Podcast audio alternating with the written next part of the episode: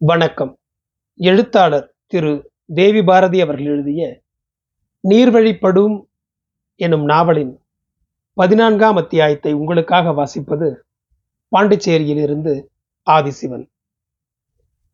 பாசமலர் திரைப்படத்தை முதன் முதலில் பார்த்தபோது எனக்கு பத்து அல்லது பதினோரு வயது இருக்கலாம். அப்போது நாங்கள் ஈரோட்டிலிருந்து ஐந்து மைல் தொலைவில் இருந்த கஸ்பாபேட்டை எனும் சிறிய கிராமத்தில் வசித்து வந்தோம். தந்தை அங்குள்ள தொடக்கப் பள்ளியில் ஆசிரியராக பணிபுரிந்து கொண்டிருந்தார். தெற்கே இரண்டு ஒன்றரை மைல் தொலைவில் இருந்த அவள் பூந்துறையில் டென்ட் கொட்டகை ஒன்று இருந்தது. அம்மா எங்கள் அண்டை வீட்டுக்கார பெண்மணி ஒருவரை துணைக்கு அழைத்து கொண்டு வாரம் தவறாமல் அந்த டென்ட் கொட்டகைக்கு போய் தொடர்ந்து சிவாஜியின் திரைக்காவியங்களை பார்த்து ரசிப்பதை வழக்கமாக கொண்டிருந்தாள். சனி ஞாயிற்றுக்கிழமைகளில் மட்டும் அந்த டென்ட் கொட்டகையில் பகல் காட்சி திரையிடுவார்கள். அம்மாவும் அவளது அண்டை வீட்டு தோழியும் நண்பகல் பேருந்தை பிடித்து பூந்துரைக்கு போய் பகல் காட்சி பார்த்துவிட்டு இரவு ஏழு ஏழரை வாக்கில் வீடு திரும்புவார்கள். எப்போதாவது என்னையும் அக்காவையும் உடன் அழைத்துச் செல்வார்கள். தன்னைப் போலவும் தன் அண்டை வீட்டு தோழியைப் போலவும் எங்களையும் சிவாஜி ரசிகர்கள் ஆக்கிவிட வேண்டும் என ஆசைப்பட்டு கொண்டிருந்தாள் அம்மா. அவை எங்களுக்கு உண்மை அன்பு பாசத்தை கற்றுக் கொடுத்து ஆளாக்கி என நம்பிக்கொண்டிருந்தாள். சிவாஜியைப் போல குடும்பத்துக்காக சகல தியாகங்களையும் செய்ய நாங்கள் தயாராகி விடுவோம் என்பது அம்மாவின் நம்பிக்கை. அந்த நம்பிக்கை சார்ந்தே எங்களை திரைப்படங்களுக்கு அழைத்துச் சென்று கொண்டிருந்தாள் அம்மா. அவளது அந்த விருப்பத்தை நிறைவேற்றுவதற்கு அப்போது உறுதுணையாக இருந்தவர்கள் பீம் சிங்கும் சிவாஜியும் முதல் முறை அவள் பூந்துரை டென்ட் கொட்டகையில் பாசமலர் திரையிடப்பட்டிருந்ததை அறிந்ததும் இருப்பு கொள்ளாமல் தவித்தாள். குடும்பத்தோடு அழைத்துச் செல்ல சொல்லி அப்பாவை வற்புறுத்தினாள். இதோ அதோ என போக்கு காட்டி காலத்தை கடத்த முயன்ற அப்பாவின் சதியை புரிந்து கொண்டு ஒரு ஞாயிற்றுக்கிழமை என்று எங்கள் எல்லோரையும் பகல் காட்சிக்கு அழைத்துச் சென்று அதை பார்க்க வைத்தாள். கொட்டகை வாசலில் நுழைவுச் சீட்டுக்காக காத்திருந்த போதும் மணல் தரையில் கால்களை மடக்கி வெண்திரையை பார்த்து கொண்டு உட்கார்ந்திருந்த போதும் திரை ஒளிரத் தொடங்கிய பிறகு காட்சிகளினூடாகவும் இடைவேளை நேரத்திலும் அந்த படம் வலியுறுத்தும் குடும்ப அறத்தை பற்றி எங்களுக்கு சொல்லிக்கொண்டே இருந்தாள். ஏற்கனவே நான்கைந்து முறை பார்த்திருந்த போதும் அதன் ஒவ்வொரு காட்சியும் அம்மாவை பரவசத்தில் மூழ்கடித்துக் கொண்டிருந்தது. அண்ணன் தங்கச்சின்னா சிவாஜி சாவித்திரி ஆட்டவெல்லாம் இருக்கணும் என்றாள். சிவாஜி தங்கச்சிக்காக எத்தனை கஷ்டப்படுறாருன்னு பாருங்க. தாய் தகப்பன் இல்லாத அந்த பிள்ளைக்கு சிவாஜி ஆட்டம் ஒரு பிறந்தவன் இல்லாமல் போயிருந்தா என்ன ஆகிருக்கோ என கேட்டவள் அது பற்றிய கற்பனைகளில் எங்களை மூழ்கடிக்க முயன்றாள். இந்த படத்துல தான் காரணம் எங்களுக்கு கஷ்டப்படுது. உங்க மாமனை பார்த்தா எனக்கு சிவாஜியை பார்த்தா போல இருக்குது என சிவாஜி தோன்றும் ஒவ்வொரு காட்சியிலும் சொல்லி கொண்டிருந்தாள். தாராபுர சித்ராவில் இந்த படம் போட்டிருந்தப்ப ஊர் ஜனமெல்லாம் வண்டி கட்டு போயிருந்ததே. நாங்களும் தான் போயிருந்தோம். படத்தை பார்த்துக்கிட்டு வந்து உடையம்பாளையத்து சாணம் எங்கள் ரெண்டு பேருக்கும் ஒருத்தர் மேலே ஒருத்தருக்கு இருந்த பாசத்தை பார்த்துக்கிட்டு உங்கள் மாமனை சிவாஜின்னு சொல்லிச்சு. என்னைய சாவித்திரின்னு சொல்லிச்சு. இப்போ கூட ஊருக்கு போனால் தெக்கோட பெரிய கவிஞ்சி வா சாவித்திரின்னு தான் கூப்பிடுவாங்க. பெரிய திருமங்கலத்தில் அத்தை புருஷனை இன்னும் என்னை சாவித்திரி சாவித்திரின்னு தான் கூப்பிடுது. சாவித்திரி வந்தாச்சு. எங்க சிவாஜியை காணமான்னு உங்க மாமனை பத்தி கேட்பாரு அது ஆறு சொல்லியோ ஊர்ல எல்லாரும் எங்களை அப்படியே கூப்பிட ஆரம்பிச்சிட்டாங்க. நான் சாவித்திரி உங்க மாமா சிவாஜி எப்படி? என அந்த ஒப்பீடு தந்த சந்தோஷத்தில் திளைத்து கிடந்தால் அம்மா. அந்த படத்தில் சிவாஜி ஏற்றிருந்த பெயரை நாலு நட்சத்திரமெல்லாம் பார்க்காமல் எனக்கு சூட்டியிருந்ததாக சொன்னபோது நான் திடுக்கிட்டு போனேன். அதன் பாடல்களை வரிவிடாமல் மனதில் இருத்தி வைத்துக்கொண்டு அவ்வப்போது முணுமுணுப்பாள். குறிப்பாக மலர்ந்தும் மலராத பாதி மலர் போல என தொடங்கும் பாடல். அதை எப்போது கேட்க நேர்ந்தாலும் அம்மா கண்ணீர் சிந்துவாள். அம்மாவைப் போலவே காரு மாமாவும் சினிமாவின் மீது பைத்தியமாகவே இருந்தார். ஆனால் அவர் சிவாஜி ரசிகர் அல்ல. ஒரு வகையான எம்ஜிஆர் ரசிகர். அவரை தவிர ஜெமினி கணேசன் எஸ்எஸ்ஆர் ரவிச்சந்திரன் ஜெய்சங்கர் முத்துராமன் நடித்த திரைப்படங்களையும் விரும்பி பார்த்து கொண்டிருந்தார் காரு மாமா கோடை விடுமுறைக்காக உடையம்பாளையத்துக்கு போன ஒவ்வொரு முறையும் மாமா எங்களை சினிமா பார்ப்பதற்காக தாராபுரத்துக்கு அழைத்து சென்றிருக்கிறார். தாராபுரம் சித்ரா திரையரங்கையொட்டி அமராவதி கரையோரம் எங்களுடைய உறவினர்கள் சிலர் இருந்தார்கள். அவர்களுடைய வீடுகளில் தங்கியிருந்து தொடர்ச்சியாக இரண்டு மூன்று படங்களுக்கு அழைத்துச் செல்வார். அவ்வளவு தீவிரமாக இல்லை என்றாலும் ராசம்மா அத்தை மாமாவைப் போலவே எம்ஜிஆர் ரசிகர். கல்யாணத்துக்கு முன் அத்தை சினிமாவே பார்த்ததில்லையாம். கல்யாணமான புதிதில் விருந்துகளுக்காக உறவினர்களின் வீடுகளுக்கு போன ஒவ்வொரு முறையும் தவறாமல் அருகில் இருந்த டென்ட் கொட்டகைகளுக்கு அழைத்துச் செல்வாராம் மாமா. தொடக்கத்தில் யார் இன்னாரென தெரியாமல் எம்ஜிஆர் படங்களை பார்த்து கொண்டிருந்த அத்தை பிறகு அவரது அருமை பெருமைகளை உணர்ந்து எப்போதெல்லாம் வாய்த்ததோ அப்போதெல்லாம் அவரது படங்களை பார்த்து கொண்டிருந்தாராம். சந்தித்து கொண்ட ஒவ்வொரு முறையும் அம்மாவும் ராசம்மா அத்தையும் சினிமாவை பற்றி பேசிக்கொள்வதற்கென நேரம் ஒதுக்க தொடங்கி இருந்தார்கள். எதிரெதிரான ரசனை கொண்ட இருவருக்குள்ளும் நடக்கும் அந்த உரையாடல்களின் போது இருவருக்குள்ளும் கசப்பு பெருகும். அத்தைக்கு எப்படியாவது சிவாஜியின் மகத்துவத்தை எடுத்துரைத்துவிட வேண்டும் என அம்மா தவித்துக் கொண்டிருந்தாள். பாசமலர் பற்றியும் அதில் இடம்பெற்றுள்ள அண்ணன் தங்கை பாசம் பற்றியும் ராசம்மா அத்தை தெரிந்து கொள்ள வேண்டும் என விரும்பினாள். அம்மாவுக்கு எம்ஜிஆரை பிடிக்காமல் போனது போலவே ராசம்மா அத்தைக்கு சிவாஜியை பிடிக்காமல் போயிருந்தது. பாசமலர் படத்தை அதில் வரும் அண்ணன் தங்கை பற்றிய அம்மா உருவாக்கியிருந்த சித்திரங்களை ராசம்மா அவ்வளவாக ரசிக்கவில்லை. காரு மாமாவின் மீதான தன் தனிப்பட்ட உரிமையை அத்தைக்கு உணர்த்தவும் அதை நிலைநாட்டிக் கொள்ளவும் பாசமலர் படத்தை ஒரு கருவியாக அம்மா பயன்படுத்தி வருகிறாளோ என்ற சந்தேகம் ராசம்மா அத்தைக்கு ஏற்பட்டிருக்கக்கூடும். அதனாலேயே அவள் அந்த படத்தை பார்ப்பதற்கான வாய்ப்புகளை தவிர்த்து வந்தாள். அத்தையும் மாமாவும் எங்கள் வீட்டுக்கு வந்து சென்ற போதெல்லாம் இருவரையும் சினிமாவுக்கு அழைத்துச் செல்வதை விருந்தோம்பலின் ஒரு பகுதியாகவே வைத்திருந்தாள் அம்மா. சினிமாவின் மீது அவ்வளவு ஆர்வமில்லாத அப்பா சில சமயங்களில் எங்களுடன் திரையரங்குகளுக்கு வருவார். அம்மாவும் அத்தையும் எதிரெதிரான ரசனை கொண்டவர்கள் என்பதை அறிந்திருந்த அப்பா படங்களை தேர்ந்தெடுப்பதில் ஒருவித சமநிலையை பேணுவார். அம்மாவுக்காக சிவாஜி படம் என்றால் மாமாவுக்காகவும் அத்தைக்காகவும் எம்ஜிஆர் படம் அல்லது இருவருக்கும் பொதுவான ஜெமினி எஸ்எஸ்ஆர் நடித்த படங்கள். தனிப்பட்ட முறையில் அம்மாவை அழைத்து செல்லும் போது தேர்ந்தெடுக்கும் உரிமையை அம்மாவுக்கு விட்டு தந்து விடுவார் அப்பா. அவை பெரும்பாலும் சிவாஜி படங்களாகவே இருந்திருக்கும் என்பதை சொல்ல வேண்டியதில்லை. அம்மாவின் விருப்பத்தை ஏற்று பாசமலர் திரைப்படத்தை மூன்று முறை பார்க்க நேர்ந்திருக்கிறது அப்பாவுக்கு. மூன்று முறையும் அம்மா அதிகம் உணர்ச்சி வசப்பட்டிருக்கிறார் படம் பார்த்து கொண்டிருக்கும் போது காரு மாமாவை நினைத்து கண்ணீர் விட்டு அழுதிருக்கிறார் அப்பா பொறுமை எழுந்து விடுவாராம். அம்மாவை தனியே உட்கார வைத்துவிட்டு எழுந்து வெளியே சென்று விடுவாராம். ஆபரேட்டர் அறையின் படிகட்டுகளில் உட்கார்ந்து கொண்டோ வராந்தாவில் குறுக்கும் நெடுக்குமாக நடந்தபடியோ ஓயாமல் பேசிங் ஷோ சிகரெட்டுகளை ஊதி தள்ளி கொண்டிருப்பாராம்.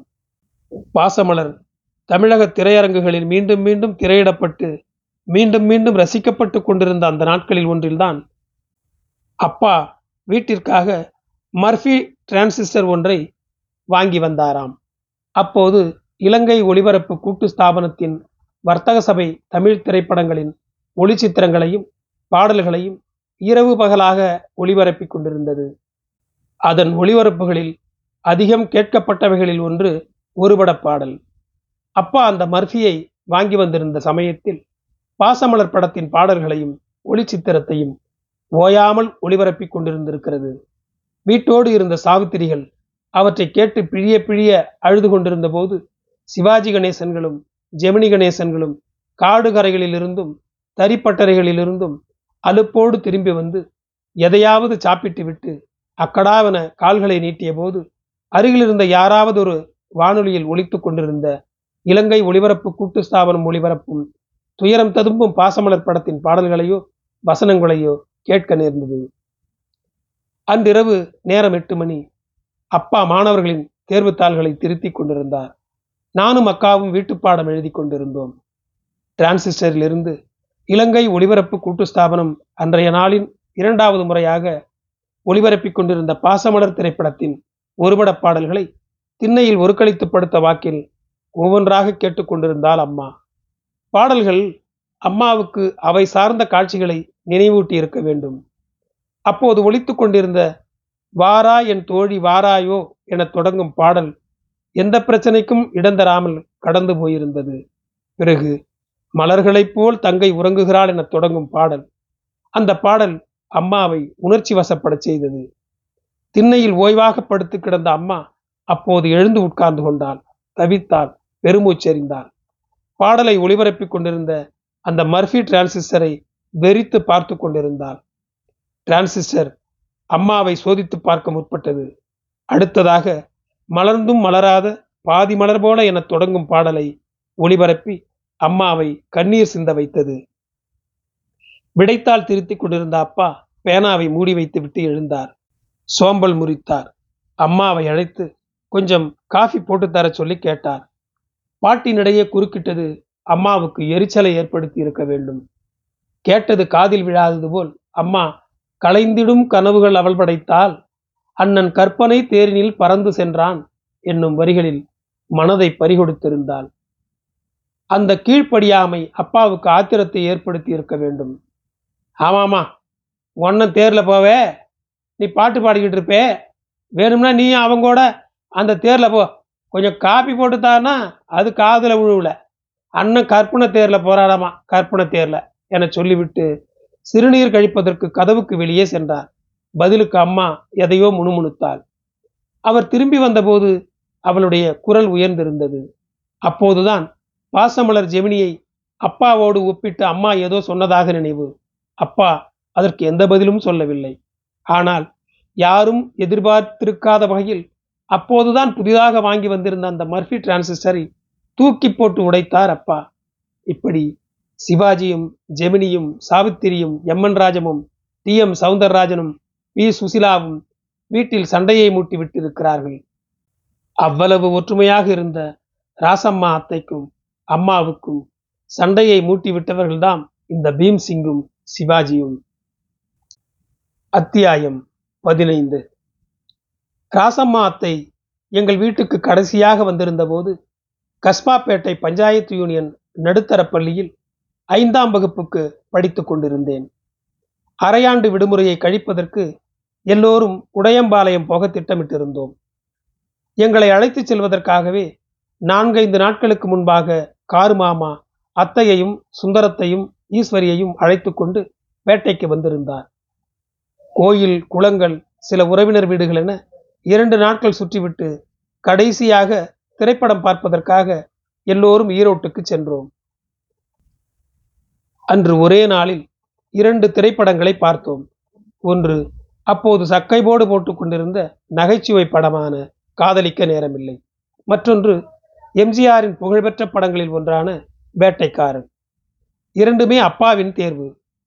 அப்போது ஈரோட்டில் இருந்த திரையரங்குகள் எதிலும் சிவாஜி நடித்த படம் எதுவும் திரையிடப்பட்டிருக்காததால் அப்பாவால் திரைப்படங்களை தேர்ந்தெடுப்பதில் வழக்கமான சமநிலையை பேண முடியவில்லை. வேறு வழியில்லாமல் திரையரங்குகளுக்கு வந்த அம்மா வேண்டாவிருப்பாக அந்த படங்களை பார்த்து கொண்டிருந்தாள். அதை தவிர அப்போது யாருக்கும் எந்த பிரச்சனையும் இல்லை. எல்லோரும் சந்தோஷமாக படம் பார்த்து கொண்டிருந்தார்கள். வாய்ப்பு கிடைத்த போதெல்லாம் சிரித்தார்கள். இடைவேளைகளின் போது முறுக்கும் மிட்டாய்களும் சாப்பிட்டோம். இரண்டு காட்சிகளையும் முடித்துக்கொண்டு கடை வீதியை ஒரு சுற்று சுற்றி கொண்டு வந்து பேருந்தை பிடித்து ஊர் வந்து சேர்ந்தோம். அந்த இரவை எம்ஜிஆருக்கும் நாகேஷ் டி எஸ் பாலையா இணைக்கும் அர்ப்பணித்து எல்லோரும் நள்ளிரவு வரை விழித்திருந்தார்கள். மறுநாள் அசைவ விருந்து. ஊரிலிருந்து மாமா கொண்டு வந்திருந்த நாட்டுக்கோழி ஒன்றை தவிர கறிக்கடையிலிருந்து குடலும் ரத்தமும் எடுத்து வந்திருந்தார்கள். அப்பாவும் மாமாவும் கொஞ்சம் கல் குடித்தார்கள். மிதமான போதையுடன் இருவரும் சீட்டு விளையாடினார்கள். உடையம்பாளையத்தின் சீட்டாட்ட மேதைகளுடன் ஆம்பராந்தின் வேலிக்கருவை புதர்களின் மறைவில் காசு வைத்து விளையாடி பெற்றிருந்த அனுபவங்களை கொண்டு தொடக்கப்பள்ளி ஆசிரியரான அப்பாவை திணறடித்துக் கொண்டிருந்தார் காரு மாமா. அப்பா தொடர்ந்து தோற்று கொண்டிருந்தார். தோல்வியை கொண்டாடினார். மாமா சீட்டுக்களை கவிழ்த்த ஒவ்வொரு முறையும் வாய்விட்டு சிரித்தபடி பந்தயத் தொகையாக எட்டனா நாணயம் ஒன்றை மாமாவுக்கு கொடுத்தார். சீட்டாட்டத்தை வேடிக்கை பார்த்து கொண்டிருந்த ராசம்மா அத்தை தொடர்ந்து கொட்டாவி விட்டு கொண்டே இருந்தாள். போதும் ரெண்டு பேரும் தூங்குங்க என சொல்லிக்கொண்டே இருந்தாள். தோற்றுக்கொண்டே இருந்த அப்பா சரி மாப்பிளே உங்க வீட்டுக்காரம்மா இதுக்கு மேல தாங்க மாட்டாங்களாட்ட இருக்குது. போய் படுங்க. என சீட்டுக்கட்டுகளை எடுத்து அம்மாவிடம் கொடுத்து பத்திரமாய் வைக்க சொல்லிவிட்டு திண்ணையில் சாய்ந்து பேசிங் ஷோ சிகரெட் ஒன்றை பொருத்தி கொண்டார். டிரான்சிஸ்டரை ஆன் செய்தார். சொல்லி வைத்தார் போல் இலங்கை ஒளிபரப்பு கூட்டு ஸ்தாபனத்தின் வர்த்தக சபையிலிருந்து சீர்காழி கோவிந்தராஜனின் பாட்டு வந்தது. காதலிக்க நேரமில்லை காதலிப்பார் யாருமில்லை. பெருங்குரல் எடுத்து சிரித்தார் அப்பா. காரு மாமாவும் அத்தையும் வெட்கம் தாழாமல் சிரித்தார்கள். இந்த கொண்டாட்டங்களில் அம்மா ஆர்வம் காட்டவில்லை. துயரங்களை மீட்டும் திரைக்கதைகளில் மனதை பறிகொடித்திருந்த அம்மாவுக்கு நகைச்சுவையை ரசிக்க முடியாமல் போயிருந்தது என நினைக்கிறேன். திரையரங்கில் காதலிக்க நேரமில்லை படத்தின் சில காட்சிகளை ரசித்தாள். ஓரிரு முறை வாய்விட்டு சிரித்தாள். வேட்டைக்காரன் தொடக்கத்திலிருந்தே அம்மாவுக்கு பிடிக்கவில்லை. முகத்தை சுளித்து கொண்டே வரிசையில் நின்றாள். படம் திரையிடப்பட்டதிலிருந்தே அதிலிருந்து அந்நியப்பட்டிருந்தாள். மாமாவின் மகள் ஈஸ்வரியையும் தங்கைகளில் ஒருத்தையும் அழைத்து கொண்டு அடிக்கடி வெளியே போனாள். கேன்டீனுக்கு அழைத்து சென்று அவர்களுக்கு தின்பண்டங்கள் வாங்கி தந்தாள். அரங்கினுள் இருந்த நேரங்களில் எம்ஜிஆரை சபித்துக் கொண்டே இருந்தாள். எம்ஜிஆரின் காதலியாக சாவித்திரியை கண்டதில் அம்மாவுக்கு ஆத்திரம். அருகில் இருந்த பார்வையாளர்களை பொருட்படுத்தாமல் சாவித்திரியை திட்டி தீர்த்தாள். பாடல் காட்சியொன்றின் போது உணர்ச்சி வசப்பட்ட நிலையில் நீ எதுக்குலே? இவங்கோட சேர்ந்து ஆட்டம் போட்டுக்கிட்டு இருக்க? என நேரடியாகவே சாவித்திரியை பார்த்து கேட்டாள். ஆனால் சாவித்திரி அதற்கு எந்த பதிலும் சொல்லாததால் அம்மாவின் ஆத்திரம் பெருகியது. அவளது வசைகளை கேட்டுக்கொண்டிருந்த இளம்பெண் நிறுத்தி ஏம்மா படம் பார்க்குறதுனா பேசாம பார்க்க மாட்டீங்களாக்கும் பிடிக்கலனா எந்திரிச்சு வெளியே போயிட வேண்டியதானே மற்றவங்களை எதுக்கு தொந்தரவு பண்றீங்க? என பின்புற வரிசையிலிருந்து சத்தம் போட்டாள். ஆத்திரத்துடன் திரும்பி எதையோ முணுமுணுத்து விட்டு எழுந்து வெளியே போனவள் பிறகு வரவே இல்லை.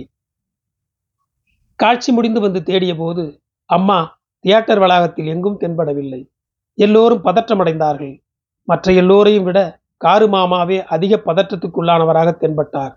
ஐயோ எங்க போனான்னு தெரியலையே. மாப்பிள்ளை சித்த பாருங்க என அப்பாவை வற்புறுத்தினார்.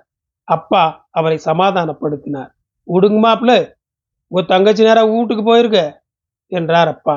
அவர் சொன்னது போலவே நாங்கள் திரும்பி வந்து பார்த்தபோது அம்மா வீட்டில் இருந்தாள். ஏன் பாதியில வந்துட்டே? என காரு மாமா கேட்டதற்கு எனக்கு அவன் படம் பிடிக்காது என சொல்லி சிரித்தாள். ஏன்? நல்லா தானே இருக்குது? எனக்கு எம்ஜிஆர் படம் பிடிக்க என்றாள் ராசம்மா அத்தை. அத்தையின் பதில் அம்மாவை தனிப்பட்ட முறையில் புண்படுத்தி இருக்குமென்னு நினைக்கிறேன். வேறெதுவும் சொல்ல தோன்றாமல் பாயை எடுத்துக்கொண்டு சமையல் கட்டுக்குள் போய் அங்கேயே படுத்து மற்ற எல்லோருக்கும் முன்னதாக தூங்கிவிட்டாள் அம்மா.